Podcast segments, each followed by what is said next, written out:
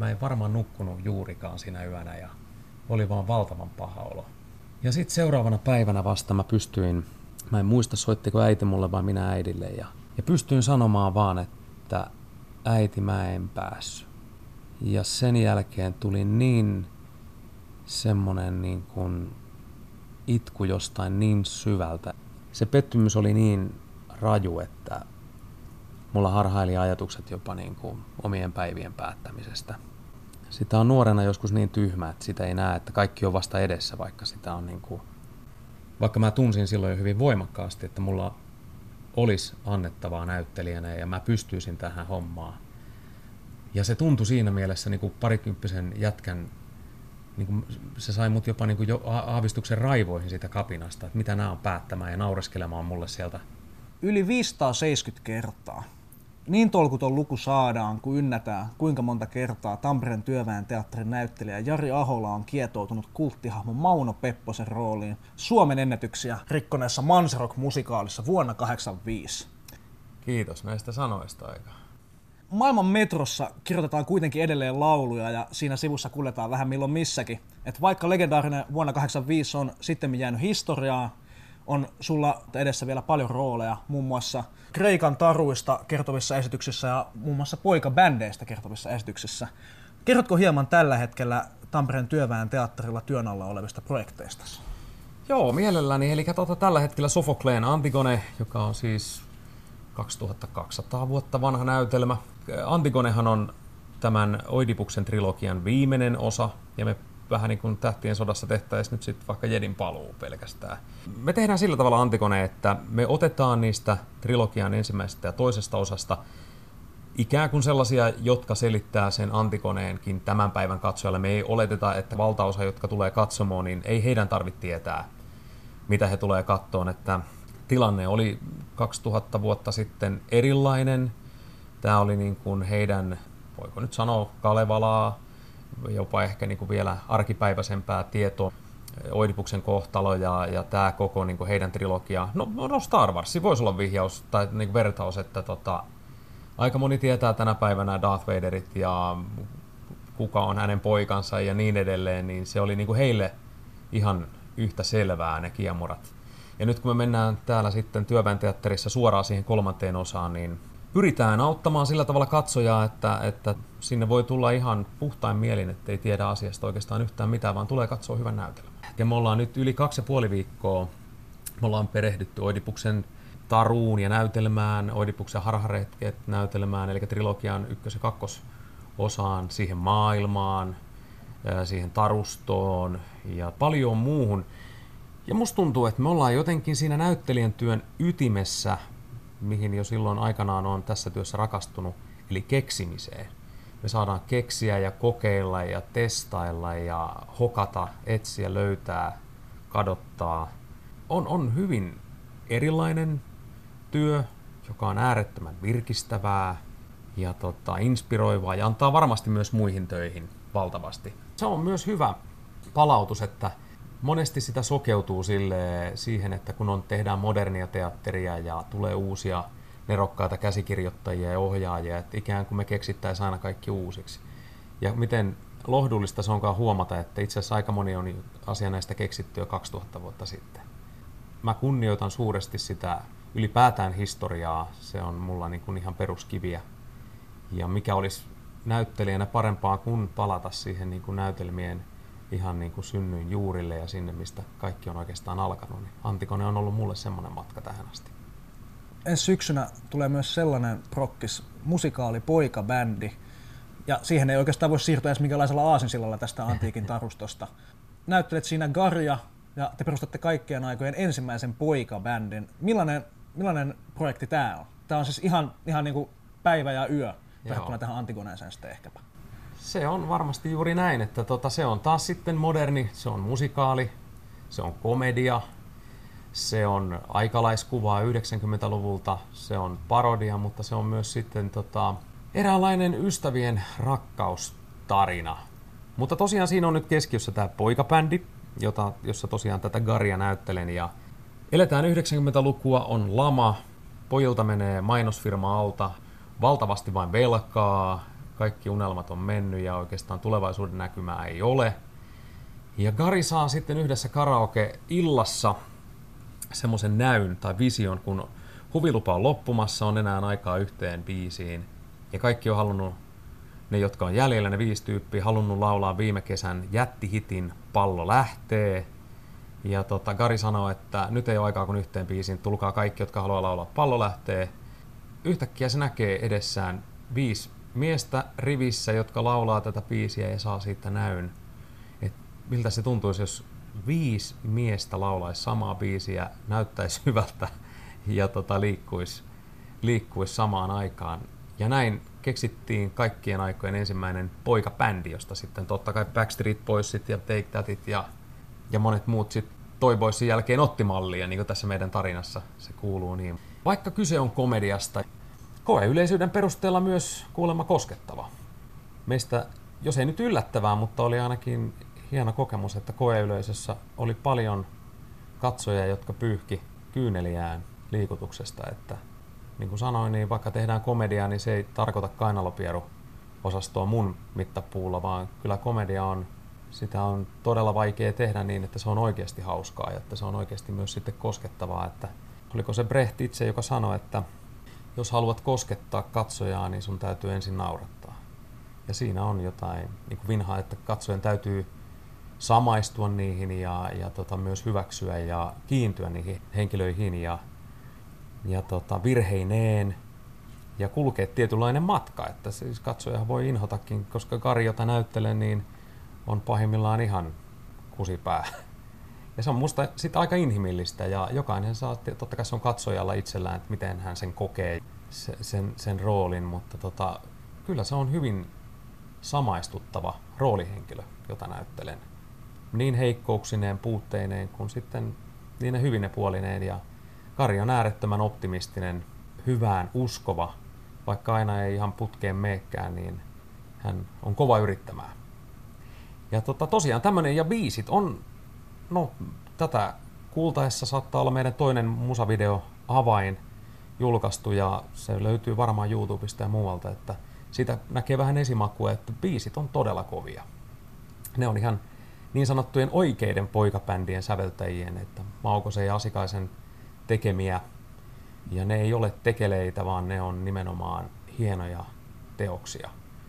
Mun mielestä tämmöinen parodia ei toimiskaan, jos ei siinä olisi sitä ihan oikeeta, että me ollaan tanssittu aivan älyttömästi ja treenattu ja meidän vaatimustaso on ollut kova. Samoin myös näissä biiseissä se täytyy olla oikeasti hyviä biisejä, jotta se parodia ja ironia voi tapahtua ja toteutua. Että me ei haluta olla ikään kuin suoranaisesti sillä tavalla niin kuin naurun yläpuolella, vaan sen kohteena.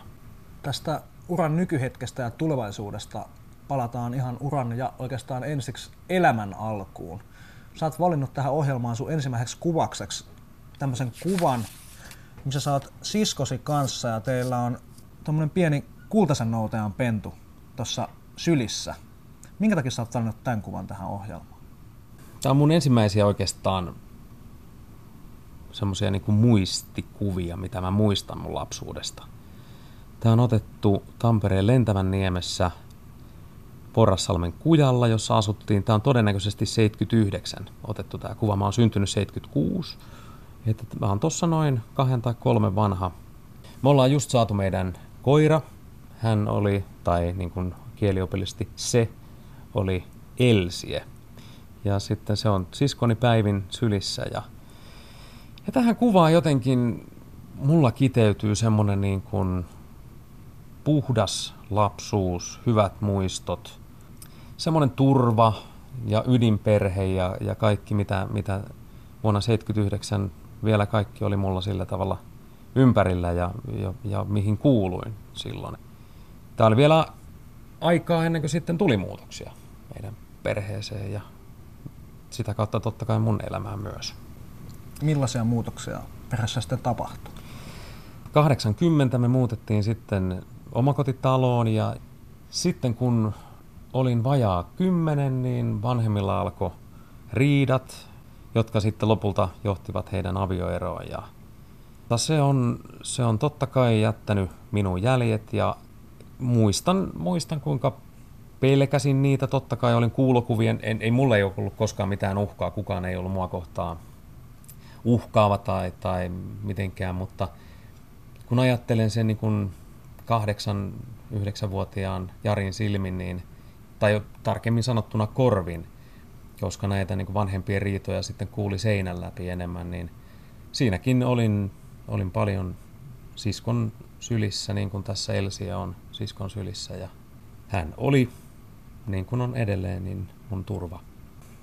Totta kai, niin kuin sanottua, ne jätti jäljet, mutta ei, ei millään tavalla pahalla. En mä, niin kuin, mä oon sillä tavalla fatalisti, että mä olen tässä sen polun takia, mikä, minkä mä olen kulkenut, ja mä oon äärettömän niin kuin iloinen jopa, jos, jos näin voi tosi jopa julman optimistisesti sanoa, että, että se tapahtui mulle, koska se kasvatti mun empatiakykyä ihan valtavasti. Et en, en usko, että olisin tällainen ihminen ilman niitä silloin koviakin kokemuksia. Turha katsoa taaksepäin niin kuin vihalla, että kun ainoa suunta on kuitenkin eteenpäin, että aika ei mene taaksepäin. Niin. Ja niin kuin tuosta puhuin tuosta empatiasta, niin mä luulen, että se, se nuoruus, joka mulla oikeastaan siitä niin kuin, niistä vanhempien riidoista ja avioerosta lähti, jouduin kasvamaan ikään kuin pois siitä turvallisesta lapsuudesta, mutta pakotettiin semmoisille alueille, jotka teki musta sen ihmisen, joka mä tänä päivänä on. Ja, ja siinä on kyllä suuri, niin kuin se sanoin tuosta se empatia, niin se kasvo, se toisen ihmisen asemaan asettuminen niin, että niin kuin lempilainauksiani Väinö Linnan tuntemattomasta on, että en mä tässä mitään syyllisiä kaippaa, lahtiste konekivääri mä vaan kaippasin. Niin se on jotenkin mun voimarepliikki, että päästään irti vihasta ja siitä syyllisten etsimisestä. Se on, elämä on kovin lyhyt mun mielestä. Se on niinku turhaa takertua sellaiseen, että elämä on ainutlaatuinen ja mä oon tosi onnellinen, että mun elämä on sisältänyt tämmöisiä rikkauksia, jotka muiden silmin saattaisi näyttää kauheuksilta. Näkyykö toi sun valtava empatiakyvyn kasvu ja miten se on sitten määrännyt sun elämää, niin näkyykö se siinä, miten sä toteutat itseäsi sitten näyttelijänä? Auttaako se siinä työssä? Mä uskon hyvin voimakkaasti, että auttaa. Koska näyttelijän työ on ainakin mulle sitä, että mä menen toisen ihmisen ikään kuin nahkoihin, sen pään sisälle, sen, sen jopa kehoon, ajatusmaailmaan. Ja sehän on, se vaatii mun mielestä, ainakin mun lähestymistapa on empatia, että mä en voi arvottaa sitä roolihenkilöä, mitä mä kulloinkin esitän. Oli se sitten vaikka, otetaan niin helppo esimerkki kuin vaikka Hitler, jonka ajatusmaailmaa on tänä päivänä hyvin ja ehkä koskaan on ollut mahdoton ymmärtää – mutta näyttelijänä, jotta mä pystyn näyttelemään Hitleriä siinä tarinassa, niin mun täytyy mennä empatialla sen ihmisen ajatusmaailmaan. Ei hyväksyä sitä, mutta siihen ei saa mun mielestä näyttelijä tuoda sitä omaa saarnaa tai, tai mielipidettä, vaan sen täytyy olla sen puolella. Se on sitten katsojien tehtävä ja ohjaajan ja käsikirjoituksen tehtävä, että mitä, minkälaista sanomaa me kerrotaan kokonaisteoksella. Näyttelijähän joutuu niin kuin työssään näyttämällä itkemään tai nauramaan tai syttymään, mitä siis koko tunteiden skaala pitää näyttää, niin mä luulen, että mä oon löytänyt itseeni semmoisen nappirivistön, josta mä osaan itseäni painaa, jotta mä löydän sen liikuttumisen, naurun, ilon aika nopeasti, oikeasti itkemättä, että mä, mun ei välttämättä tarvitse tuntea oikeaa surua, jotta mä pystyn näyttelemään itkua, mutta luodakseni vahvemman illuusion sitten rooli henkilöni surusta, niin, niin mun täytyy itkeä myös itse. Mutta mä en ole metodinäyttelijä, mä en usko siihen, että mun täytyy oikeasti olla surullinen, jotta mä pystyn näyttelemään surua. Musta se on niin kuin näyttelijän työtä ja siihen se on jopa näyttelijän työn salaisuus. En mä ehkä ikinä avaa niitä nappeja, millä mä saan itseni itkemään tuntematta oikeata surua tai nauramaan tai mitä tahansa. Että kuitenkin mulle näyttelijän työ on illuusion tekemistä, joka tapahtuu siinä hetkessä, se on hetken taidetta, se tapahtuu niin, että mä annan välineitä katsojalle, joka kertoo sen tarinan kuitenkin itselleen sitten. Tämän ja ohjelman muut kuvat voi nähdä verkko-osoitteesta www.yle.fi kautta kuusi kuvaa.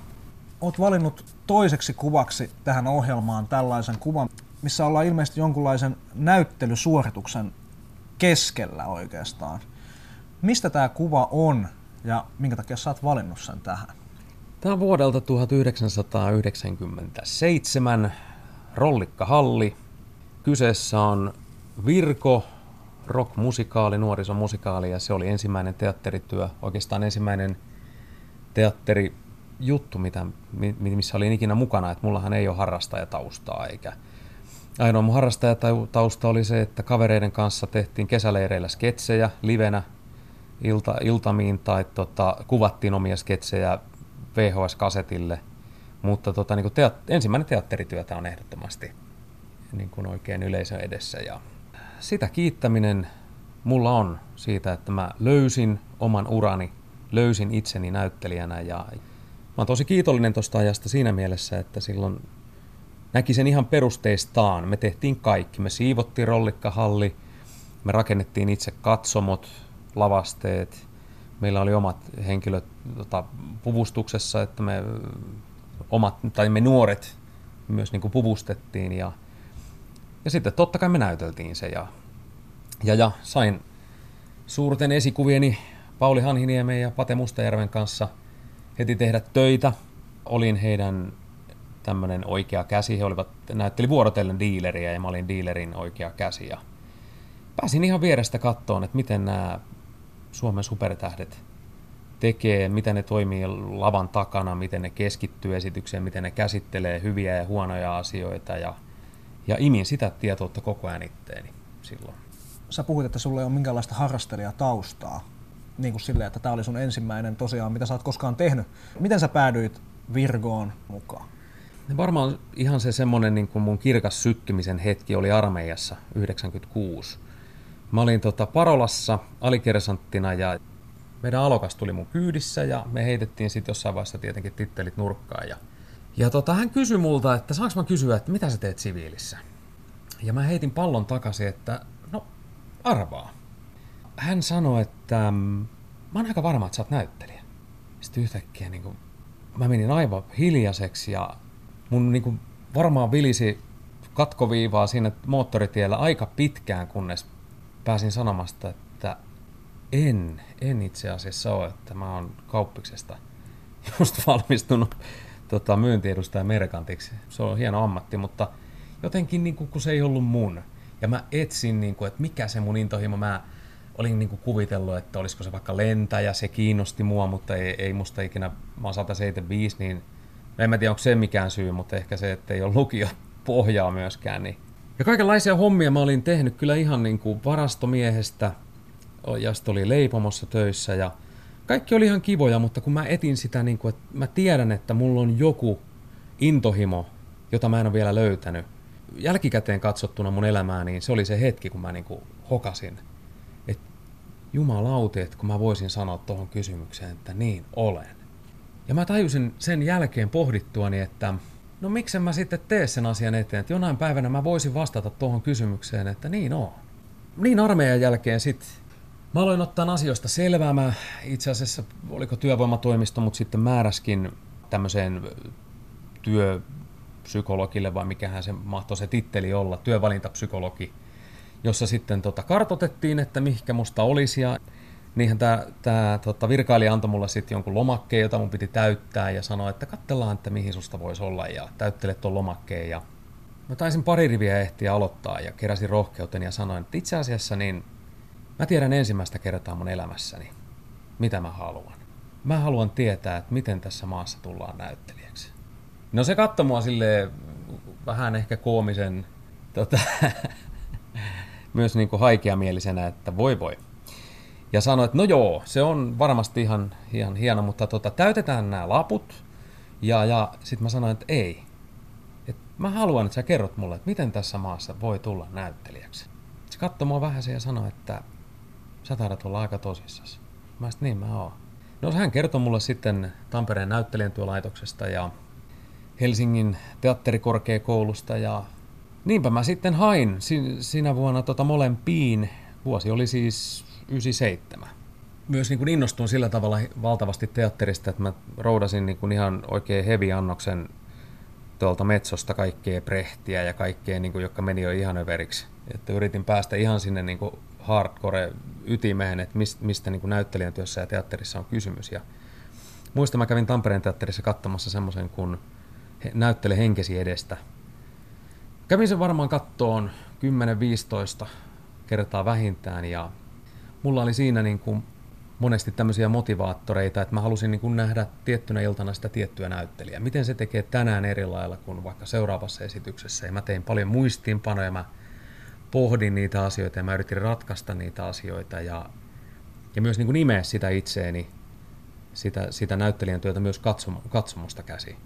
No, sitten tuli nätyn pääsykokeet ja mä olin aivan outolintu siellä omasta mielestäni ja tosi, koin olevani tosi ulkopuolinen ja eihän mä tajunnut sitä touhusta hölkäsen pölöistä ja tipui heti, heti ensimmäisessä vaiheessa pois ja sitten oli vuorossa teatterikorkeakoulun pääsykokeet ja siellä mä taisin päästä kolmosvaiheeseen ja sieltäkin sitten tipuin pois. No sitten tosiaan äiti oli nähnyt tämmöisestä Virko rockmusikaalista, että semmoista ruvetaan tekemään, siinä haetaan työttömiä nuoria ja tosiaan armeijan jälkeen mulla ei, ei ollut vielä työpaikkaa ja, ja äiti rohkas mua hakemaan sinne ja en mä oikein nähnyt sitä siinä hetkessä itselleni. Ehkä se oli se häpeä, mikä nyt on ikäisellä nuorella on, että jotenkin joutuu tanssiin ja kauheita tuommoista. Ja... Vaikka mulla oli se teatterikipinä, mutta kuitenkin nuori toimii hyvin ristiriitaisesti usein ainakin minä toimin. Ja no, äiti mut sinne sitten kannusti ja, ja suorastaan pakottikin. Ja siellä pääsykokeissa mä sain ensimmäistä kertaa semmoista erittäin rohkaisevaa palautetta mun taidoista. Ja myös niin muistan, että mun laulutaidosta Kostelo Hautamäki, joka piti ne auditionit meille, niin, niin tosi voimakas sanaisesti kehu ja se tuntui ihan mielettömältä, että että niin rokkikonkari puhuu noin kauniisti mun, mun laulajataidoista ja mun äänen väristä ja äänestä. Ja olin tosi hämmästynyt, mutta totta kai se, se loi niin kuin boostia ja, ja itseluottamusta. Ja monta vaihetta siinä käytiin ja, ja lopulta sain kirjeen kotiin. Olin tullut valituksi tähän kyseiseen musikaaliin. Ja siitä se alkoi ja mikä, mikä tavallaan mahtava ympyrä, että sen ohjas Heikki Paavilainen, tai ensi kesänä jälleen Heikki Paavilaisen kanssa tehdään meidän uralla neljäs yhteistyö yhdessä, että olen Olavi Virta Sappeen kesäteatterissa. Näyttelijä Jari Ahola, kolmanneksi kuvaksi olet valinnut hieman tällaisen, voisiko sanoa jopa hassuttelukuvan. Sulla on pipo päässä, nyrkki eteenpäin ojennettuna ja mikä, mikä sut on ajanut siihen, että sä haluaisit tämän kuvan yleisölle näyttää ja tästä kertoa? Jaa, varmaan tässä yhdistyy se, että toi on ollut omasta mielestä jotenkin tosi, tosi hauska silloin, kun se on otettu – ehkä sen takia, että tämä on sitten siltä ajalta virkon jälkeen taas yritin Teakkiin, Näty ei silloin, siellä ei ollut hakua. Ja teakkiin, mutta jälleen kolmas vaiheessa tipuin. Vuosi oli silloin siis, eiku hetkinen, tässä oli hyvänen aika välissä toi suuri viikinkiseikkailu. No, siitä ei nyt sen enempää, paitsi että se oli hyvin kasvattava kokemus verrattuna vaikka Virkoon, joka Jukka Kajava, edesmennyt huippukriitikko antoi meille aivan ylistävät arvosanat ja yleisö toisensa jälkeen seisaltaan taputti virkossa meille. Sen jälkeen pääsin jatkamaan tota, Tampereen teatterin ja Tampereen työväenteatterin yhteistyössä suuri viikinkiseikkailu ja se ei, ei ollut sitten ollenkaan yleisömenestys eikä oikein kritiikkimenestyskään ja tuli nähtyä sitten myös se, se puoli tässä työssä kaksi aika nopeasti, että se, se menestys ja, ja huuma ja buumi ja sitten taas ihan semmoinen, että siellä käy tyyliin melkein nyt kourallinen katsoja per esitys. Ja, et se oli aika hyvä tiputus. Siinä, siinä tuli nähtyä niin kuin nousu ja tuho. Sen jälkeen hain taas teatterikorkeakouluun 98, kolmosvaiheeseen karahti se reitti. Sitten mä hain Lahden kansanopiston teatterilinjalle ja niiden pääsykokeiden jälkeen pääsin sinne. Tämä kuva on nyt varmaan niin kuin aika lailla ehkä voisin kuvitella, että niiltä ajoilta. Ja se oli mulle silleen kasvattava kokemus, että se oli ensimmäinen kerta, jos ei nyt armeijaa oteta huomioon, että muutin pois Tampereelta ja pois niiltä niin kuin tutuista kaveriporukoista ja pois vanhempien suojista. Ja Jälkikäteen ajateltuna, niin koko kansanopisto oli jopa parempi kuin teatterikorkeakoulun ykkösvuosikurssi. Mä opin silloin ihan valtavasti. Marietta Tevajärvi oli opettajana monien muiden ohella, mutta hänet nyt mainitsen sen takia, että hän oli silloin niin kuin, tuota kurssin johtava opettaja ja sain, sain valtavasti oppia ihan niin kuin perusasioista, että mitä, mitä on äänenhuolto, mitä on kehonhuolto, mitä on pääkopan huolto ja mitä on niin kuin näyttelijän työn perusteet. Mentiin hyvin perusteista ja se oli hyvin, hyvin suunniteltu opetussuunnitelma, mitä me toteutettiin. Ja Lahdessa sain ensimmäistä kertaa myös sitten maistaa pääroolia. Me tehtiin meidän lopputyönä äidin ja isän avioliitto. Olin, olin se poika, joka sen tarinan kertoo oman äitinsä ja isänsä avioliitosta, joka tietenkin päättyy eroon. The Marriage of Beth and Boo. Silloin kasvoi jo musta semmonen, mä oon aika ollut aina hyvin ankara itselleni. Silloinkin mä muistan, niin mä arvioin kaikki esitykset jälkikäteen ja pyrin hyvin rehellisesti arvioimaan mun suoritukset. Ja, ja en sillä tavalla niin kuin itseäni ruos, ruoskiakseni tai, tai jotenkin, että se oli hyvin privaatti asia. Kyllä mä muistan, että siellä oli jossain oli kuusi puoli, ja, mutta kyllä siellä oli myös kymppejä. Että kyllä mä osaan myös itseäni olla tyytyväinen, että silloin kun onnistuu, niin, niin osaan sen itselleni myöntää. Ja se oli sitä suurta ammatillista kasvua kohti ammattia, josta silloin vielä unelmoin. Että eihän Lahden kansanopiston teatterilinja ei, ei suoranaisesti ammattiin valmista, vaikka antaakin erittäin hyvät pohjat niin teatterikouluun kuin koko näyttelijä ammattiin, jos siihen koskaan pääsee. Ja Lahden jälkeen mä sitten hain jälleen kerran, laitoin paperit teatterikorkeeseen ja nätyyn. Ja kyllä mulle niin tamperelaisena se näty oli siinä vaiheessa ykkösvaihtoehto, koska rakastan Tamperetta yli kaiken. Tämä on mun koti. Hain sitten näyttelijän työn laitokselle ja pääsin aivan viimeiseen vaiheeseen asti ja, ja mä muistan pääsykokeista semmoisen, kun ne kesti kokonaisuudessaan noin kuukauden.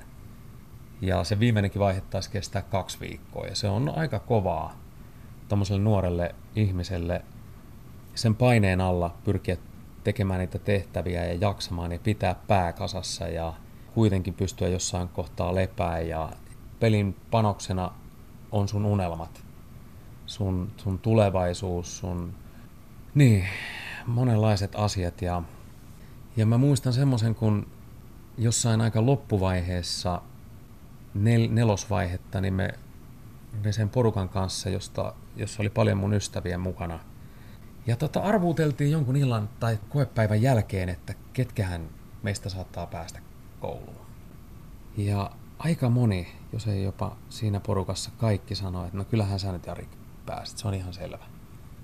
Että sä oot ollut niin hyvä näissä, että se on ihan selvä, että sä tuut pääsee. Ja mä muistan, totta kai se tuntui niin kuin hyvältä, että kaveri ajatteli näin, mutta samalla tuli semmoinen, että pieni semmoinen taikausko, että älkää, älkää, älkää, että ei, ei, ei, mikään ei ole varma.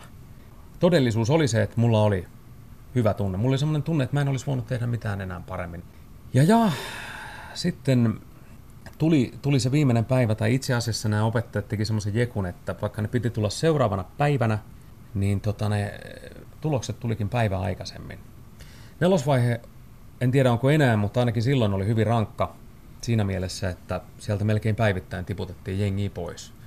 Että ne oli semmoiset pudotuspelit ja silloin mä muistan tämmöisen, että, että aina ensin sanottiin ne naispuolisten nimet, jotka oli tippunut, sitten miespuolisten nimet, jotka oli tippunut. Ja se viimeinen tiputus oli juuri päinvastoin. Siinä sanottiin, että ne, keiden nimet sanotaan, jääkää luokkaan, ja ne, keiden nimiä ei sanota, niin teitä ei ikävä kyllä olla valittu tähän näyttelijän ohjelmaan ja pyydän teitä poistumaan luokasta. Ja, ja sitten alkoi se, se tota, nimien pudottelu ja siinä oli pari kolme naispuolisen nimeä ensin ja oletin, että taas naiset sanotaan eka ja odotin vaan, että koska ruvetaan miehet sanoa, kunnes jälkipotkulla tajusin, että hyvänen aika. Tässä on sanottu jo miesten nimiä ja A on mennyt jo ja nämä on aakkosjärjestyksessä. Ja se tunne, se oli fyysisesti kipua. Se alkoi tuleen niin kuin vatsaan ja se, se salpas mun hengitystä ja, ja tuli kylmä ja oksetti ja heikotti ja mä jouduin eräänlaiseen shokkiin. Mä lähdin pois, pois nätyltä ja muistan niin kuin tämmöisiä, siinä oli Petelattu ja Hevossaaren Kari ja Gibsoni Hanna ja minä ja me ei kukaan oltu päästy. Ja Pete meinasi jäädä jo auton alle heti nätyn, nätyn tota ovesta tullessaan tuosta Hämeenpuistossa. Ja mä muistan itsekin, mä olin aivan niin kuin shokissa ja mulla oli auto parkkeerattu mun mummu ja papan parkkipaikalle. Tänne niin Metson suuntaan lähin kävelee ja siinä oli kaksi tai kolme suojatietä ja mä kahdella suojatiellä meinasin jäädä auton alle. Ihan vaan silleen, että mä on ollut jossain ihan unessa. Mä oon kävellyt shokissa. Ja mun oli tosi vaikea, jopa mahdoton käsitellä sitä pettymystä ja mä tulin, ajoin kotio. Mä en tiedä yhtään missä ajokunnossa mä oon ollut sen, sen sokin jälkeen. Ja se ei purkautunut muuten, että mä muistan se yö, mä en varmaan nukkunut juurikaan siinä yönä ja oli vaan valtavan paha olo. Ja sitten seuraavana päivänä vasta mä pystyin, mä en muista soittiko äiti mulle vai minä äidille ja, ja pystyin sanomaan vaan, että äiti mä en päässyt. Ja sen jälkeen tuli niin semmonen niin kuin itku jostain niin syvältä, että se oli fyysistä kipua ja se oli niin kuin suorastaan, että mä, niin kuin, mä oksensin sitä kipua. Varmaan siinä äitin kanssa, sitten kun mä kuuntelin sieltä, niin äiti itki siellä ja sitten minä itkin luurin toisessa päässä ja sitä on kestänyt 10 tai 15 minuuttia ja siinä vaan itkettiin ja sen jälkeen se pettymys oli niin raju, että mulla harhaili ajatukset jopa niin kuin omien päivien päättämisestä. Sitä on nuorena joskus niin tyhmä, että sitä ei näe, että kaikki on vasta edessä, vaikka sitä on niin kuin jälkikäteen katsoo, että mä oon ollut ihan pentu. Mä oon ollut parikymppinen jätkä, jolla on kaikki edessä ja omasta mielestä oli jotenkin jo kaikki mennyt. No, teatterikorkeakoulun kirja oli pöydällä avaamattomana. Mä olin sen verran taikouskon, että mä ajattelin, että mä pääsen nätyyn, mun ei tarvi avata koskaan sitä teakin kirjettä. Ja... Sitten mä avasin sen ja totesin, että sehän on siis, siis ensi viikolla alkaa teakin pääsykokeet. Ja mä totesin, että ei, en mä pysty enää. Se, se, että mä en päässyt nätyyn, niin se ei tuntunut siltä, että mä en päässyt johonkin. Mun, mun kokemus oli hylkäämiskokemus. Se, mulla niinku tuntui, että mun kaikki kaverit, jotka siinä mun porukassa oli, pääsi. Ja, ja se, se oli hyvin pitkä prosessi, se, tuntui, se, se kuukausi tuntui melkein niin kuin puolelta vuodelta, mitä se pääsykokeet oli, ja mä en olisi pystynyt parempaan, ja, ja se ei riittänyt tällä kertaa opiskelupaikkaan, niin mä olin aivan takkityhjä. Ei, en mä, niin kuin, mä en nähnyt sitä mitenkään mahdollisena, että mä enää hakisin teakkiin, ja mä rupesin jopa niin kuin inhoa sitä, että miksi mun täytyy anella näiltä opettajilta, jotka luulee olevansa jotenkin niin kuin jollain valtaistuimella, joka on tuleva sieltä määritteleen, että pääseekö tälle alalle vai ei. Vaikka mä tunsin silloin jo hyvin voimakkaasti, että mulla olisi annettavaa näyttelijänä ja mä pystyisin tähän hommaan. Ja se tuntui siinä mielessä niin kuin parikymppisen jätkän, niin kuin se sai mut jopa niin kuin jo aavistuksen raivoihin siitä kapinasta, että mitä nämä on päättämään ja naureskelemaan mulle sieltä pulpetin takaa ja päättämään mun elämästä. Ja mä ajattelin, että mä en siihen nöyryytykseen enää mene. No, elämä kuljettaa ihmeellisiä teitä. Sä oot nimittäin valinnut sun neljänneksi kuvaksi Teakki ajoilta otettu kuva. Kyllä. Laura Malmivaaran ottama kuva Kyllä. oikeastaan. Ja sä lopulta sitten päädyit kuitenkin opiskelemaan teatterikorkeakouluun Helsinkiin. Joo. Mikä, millä voimalla, millä voimilla sä niin nousit vielä sieltä kuopasta – mistä sä koit, että sä et pääsisi enää pois ja sä ajattelet, että sun ura on kuopattu? Joo, siinä oli Marietta Tevajärvi ja Jukka Keinonen ja vanhempani isossa roolissa, että mä sain heti, heti soiton Marietta Tevajärveltä näytyn pääsykokeiden jälkeen, tai oikeastaan sen jälkeen, kun me oltiin äitin kanssa käyty se itkupuhelu. Marietta oli kuullut, että mä en nätyyn päässyt ja hän soitti mulle ja hän oli hyvin ihmeissään, koska hän, hän oli olettanut, että mä tuun pääsemään sinne. Ja Metta tsemppas mua ja sanoi, että haetteakkiin, sä tuut jätkä pääseen sinne. Se on ihan varma. Ja musta se kuulosti vaan niin kuin kauniilta puheelta ja jotenkin mä olin niin loppu, että mä sanoin, että en mä pysty, mä en pysty enää hakemaan. Nyt niin kuin pelit on pelattu, että mä en jaksa tätä pelleilyä ja, ja tätä pelaamista ja näitä kaunopuheita. Totuus on se, että mä en jaksa enää. Tämä oli tässä. Mun täytyy miettiä, mitä mä sitten seuraavaksi teen. No, Jukka Keinonen soitti ulkomailta mulle, joka oli siis ohjannut tämän Marriage of Petänpuu ja hyvin samankaltaisen puhelun. Se sanoi, että sä haet sinne, Jari. Sä tuut pääseen. No mä käsittelin näitä muutaman päivän sitten. Sitten mä ajattelin, että okei, tää on nyt mun viimeinen kerta. Mä menen vielä kerran taas sinne niiden nöyryytettäväksi ja taas ne kattelee mua sieltä pulpetin takaa arvioiden ja päättää mun elämästä, mutta mä menen sinne sitten viimeistä kertaa ja katsotaan, jos, jos ei nyt natsaa, niin antaa olla. Ja niin mä ajelin Helsinkiin taas yhtenä aamuna. Ja oli pitänyt valmistaa yksi monologi, liikuntaesitys ja musiikkinumero, joku laulu. Ja mä muistan, se oli Leija Klemola ja, ja tota, Seppo Kumpulainen ja Raila Leppäkoski. Taisi olla raadissa nämä kolme. Ja mä tulin sitten, oli, sanottiin mun nimi ja mun vuoro tuli ja mä menin sinne heidän eteensä ja kysyin, että okei, okay, onko mitään väliä, että millä aloitan, että onko monologi vai laulu, ja ne sanoivat, että no ei mitään, että aloita mistä aloitat. No mä vedin monologin Lokista, Trikorinin monologin, ja se meni kai ihan hyvin, ja sitten mä otin laulun ja lauloin sen biisi, minkä mä olin valmistellut, niin sillä tavalla, että aloitin varmaan puoli oktaavia liian korkealta ja sitten kun se meni sinne korkeimpiin säveliin, niin, niin en päässyt enää sinne ja siis niitä huvitti ihan valtavasti sitä raatia ja se lisä, lisäsi mun oikein vielä aggressioa ja just sitä mielikuvaa, että niin siinä te naureskelette, että tänne tulee niin kuin nuoria sydän verellä, te kehtaatte naureskella ja No sitten mä sanoin, että mä vedän nyt tämän liikuntasuorituksen vielä ja joku akrobatia temppu siinä piti tehdä ja tein semmoisen, piti mennä käsillä seisontaan ja siitä semmoinen ukemin tyyppinen kierähdys eteenpäin ja nousin käsille ja siitä ihan suoraan suorin vartalojen keho ja siis ne, siis ne nauro aivan katketakseen raati. Ja mä ajattelin, että näin on. Just tähän tämä kiteytyy, tämä koko homma ja tämä, tämä niin nämä teatterikoulut ja tämä ala ja kaikki, että tämä on just tätä. Ajelin kotioon ja soitin ystävälleni, että se oli siinä. Se oli siinä, että nauro mut pihalle. Tähän tämä vielä tarvi päättyä tämmöiseen viimeiseen nolaukseen. Ja... No, sitten tuli kirjetteakista ja olin jatkossa. Ja, ja sitten tuli kolmosvaihe ja ja tota, se kestää yhden, yhden vuorokauden. No siinä mulla oli jo aikaa ollut toipua siitä nätypettymyksestä ja oli vähän noussut jo pikkusen semmoinen taisteluhalu uudestaan. Ja menin kolmosvaiheen ja pääsin ja sitten tuli nelosvaihe, joka kestää sen kolme neljä päivää ja se meni loistavasti ja lopputulos oli se, että luin oman nimeni listalta ja sitä hetkeä en unohda ikinä, kun se nimi oli siellä ja otin heti puhelun äidille ja sanoin näin teatraaliset sanat, kun se on täytetty. Mä pääsin. Ja äiti muistaa edelleenkin kuittailla siitä, että koska myös sitten ensimmäinen ammattilaisroolini oli Jeesuksen rooli Jesus Christ Superstar musikaalissa Lappeenrannassa ja siinä nämä samat sanat sitten sanoin.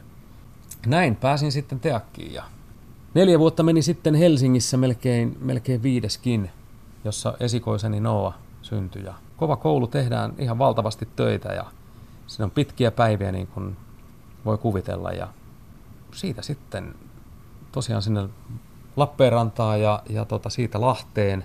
Vierailin siellä vuoden ja sitten ensimmäinen kontakti Tampereen työväen teatteriin olikin sen jälkeen. Tämän pärstäkuvan teakkiajoilta ja muutkin ohjelman kuvat voi katsoa verkko-osoitteessa www.yle.fi kautta kuusi kuvaa. No, näiden kouluaikojen jälkeen on paljon Tammerkoskessa ja Vantaankoskessa vettä virrannut. Jari Ahola, sulla on pitkä ura jo takana. Sulla on uralla ollut ehkä yksi tällainen tietynlainen huippuhetki, joka nousee ylitse muiden. Ja siinä voidaan varmaan pitää tota Mauno Pepposen roolia Mansrock-musikaalissa vuonna 1985. Ja siitä sä oot valinnut meille tämän viimeisen kuvankin tähän ohjelmaan. Siinä sä oot ilmassa hypänneenä, rämpytät kitaraa. En tiedä, rämpytätkö lantilla, mutta tota... Joo, kyllähän Mauno on, mä oon paljon Maunolle velkaa. Se on, voin jo nyt katsoa uraani taaksepäin ja sanoa, että todennäköisesti en tule koskaan enää tekemään mitään roolia, lähes 600 esitystä. Onkohan virallinen luku 572 tai 23. Mitä mä oon tehnyt Mauno Pepposen roolia? On se aika hurjaa, jos mä kattelen nyt uraani taaksepäin. Toivottavasti saan vielä joskus urallani samanlaisen mahdollisuuden ja kokemuksen. Kyllä se oli, se oli todella pelottavaa ja jännittävää, mutta mä koen, että mä onnistuin siinä ja siitä varmaan kertoo se yli 10 vuotta tuota roolia ja tosiaan se melkein 600 esitystä, niin kyllä sitä nyt jo pystyy, eläkepäivillä varmaan vielä niin kuin paremmin, mutta kyllä sitä nyt jo pystyy katsoa, että on tässä jotain asioita ihan oikeinkin tehty. No vaikka tämä vuonna 85 pelasi itsensä lopulta suomalaisen musikaalihistoriaan ja kansan sydämeen, niin se lytättiin Turun Sanomissa aikoinaan aivan totaalisesti. Kyllä, sielläkin. Tuosta nauraskelusta mä voin päätellä, että sä oot lukenut tämän arvostelun ennenkin. Joo. Eli Toni Lehtinen kirjoitti 9. syyskuuta 2006 arvostelun salihousua ja pillifarkkuja, jossa esitystä kutsutaan muun muassa pohjamutia kuopasevaksi räkäsyksi. Kyllä. Ja arvostelu loppuu seuraavanlaiseen melko tyhjentävään kaneettiin, eli jos jollakulla on lähikuukausina asiaa Tampereelle ja siellä muutama tunti luppoaikaa, menkää käymään Särkänniemessä. Vaikka huvipuisto on kiinni, siellä on silti paljon hauskempaa kuin tätä pannukakkua katsoessa. Miltä tämmöinen kritiikki tuntuu aikanaan, miltä se tuntuu nyt? Ihan mielettömältä. Siis tähän, hän on käyttänyt ihan valtavasti luovuutta tylyttääkseen meitä ja meidän teosta. Siis todella hienosti sanottu. Ja on mahtavaa todeta, että kansa oli eri mieltä kuin hän. En mä tee tätä ammattia kriitikoille, enkä mä tee tätä niin kuin, myöskään niin kuin olle, ollakseni kollegoiden silmissä jotenkin tunnustettu taiteilija tai että, että jotkut instanssit antaisi mulle mitalleja, vaan kyllä mä teen puhtaasti tätä yleisölle ja ei ole mitään muuta mua niin hivelevää kuin se yleisön vastaanotto ja se, se mandaatti, mikä yleisöltä vuonna 85 sai ja nämä jatkoosat, niin kyllä se puhuu niin, kuin niin selvää kieltä, että sitä ei voi kiistää. Että. Meillä on viisi kuvaa sun elämästä ja niiden kautta on käyty läpi tunteita ja uran huippuhetkiä ja myös niitä pohjamutia. Mutta sitten vielä kuudes kuva, jota ehkä voisi kuvata parhaiten siten, että jos sä saisit nyt valita tähän sun elämästä kertovaan kuvasarjaan vielä yhden kuvan, se voi olla nykyhetkestä tai tulevaisuudesta, millainen se kuva olisi? Kyllä se on mun perhe johon kuuluu tällä hetkellä mun vaimo ja neljä lasta, koira ja meidän itsemme rakentama koti. Se on mulle kaikkein tärkeintä tässä maailmassa. Tärkeämpää kuin mun ura tai, tai roolisuoritukset tai mikään muu. Ja ilman sitä tukea, minkä mä saan mun perheeltä, mun, mun vaimolta, mun lapsilta, niin ei tässä ammatissa olisi niin mitään järkeä. Ja mä en tätä ammattia varmasti pystyisikään toteuttamaan, että mä olisin hukassa ja etsisin jotain, mitä mä en ole vielä löytänyt. Se mun, mun kodin ja perheen tuki, niin se antaa mulle mahdollisuuden epäonnistua töissäni, olla keskeneräinen, heikko, huono. Mutta myös se, että mä pystyn jakamaan onnistumiset heidän kanssaan, se on mulle elinvoima. Se on isän rooli, aviomiehen rooli, niin ne on mulle tällä hetkellä ne kaikkein tärkeimmät ja rakkaimmat roolit, koska – näytelmä kestää vaan sen kolme tuntia kerrallaan, mutta se muu rooli siinä ympärillä kestää koko ajan, 24 tuntia päivässä. Kiitos Jari Ahola tästä haastattelusta. Onnea syksyllä alkaviin poikabändin ja Antikoneen esityksiin. Kiitos paljon. Olipa mukava olla täällä vieraana.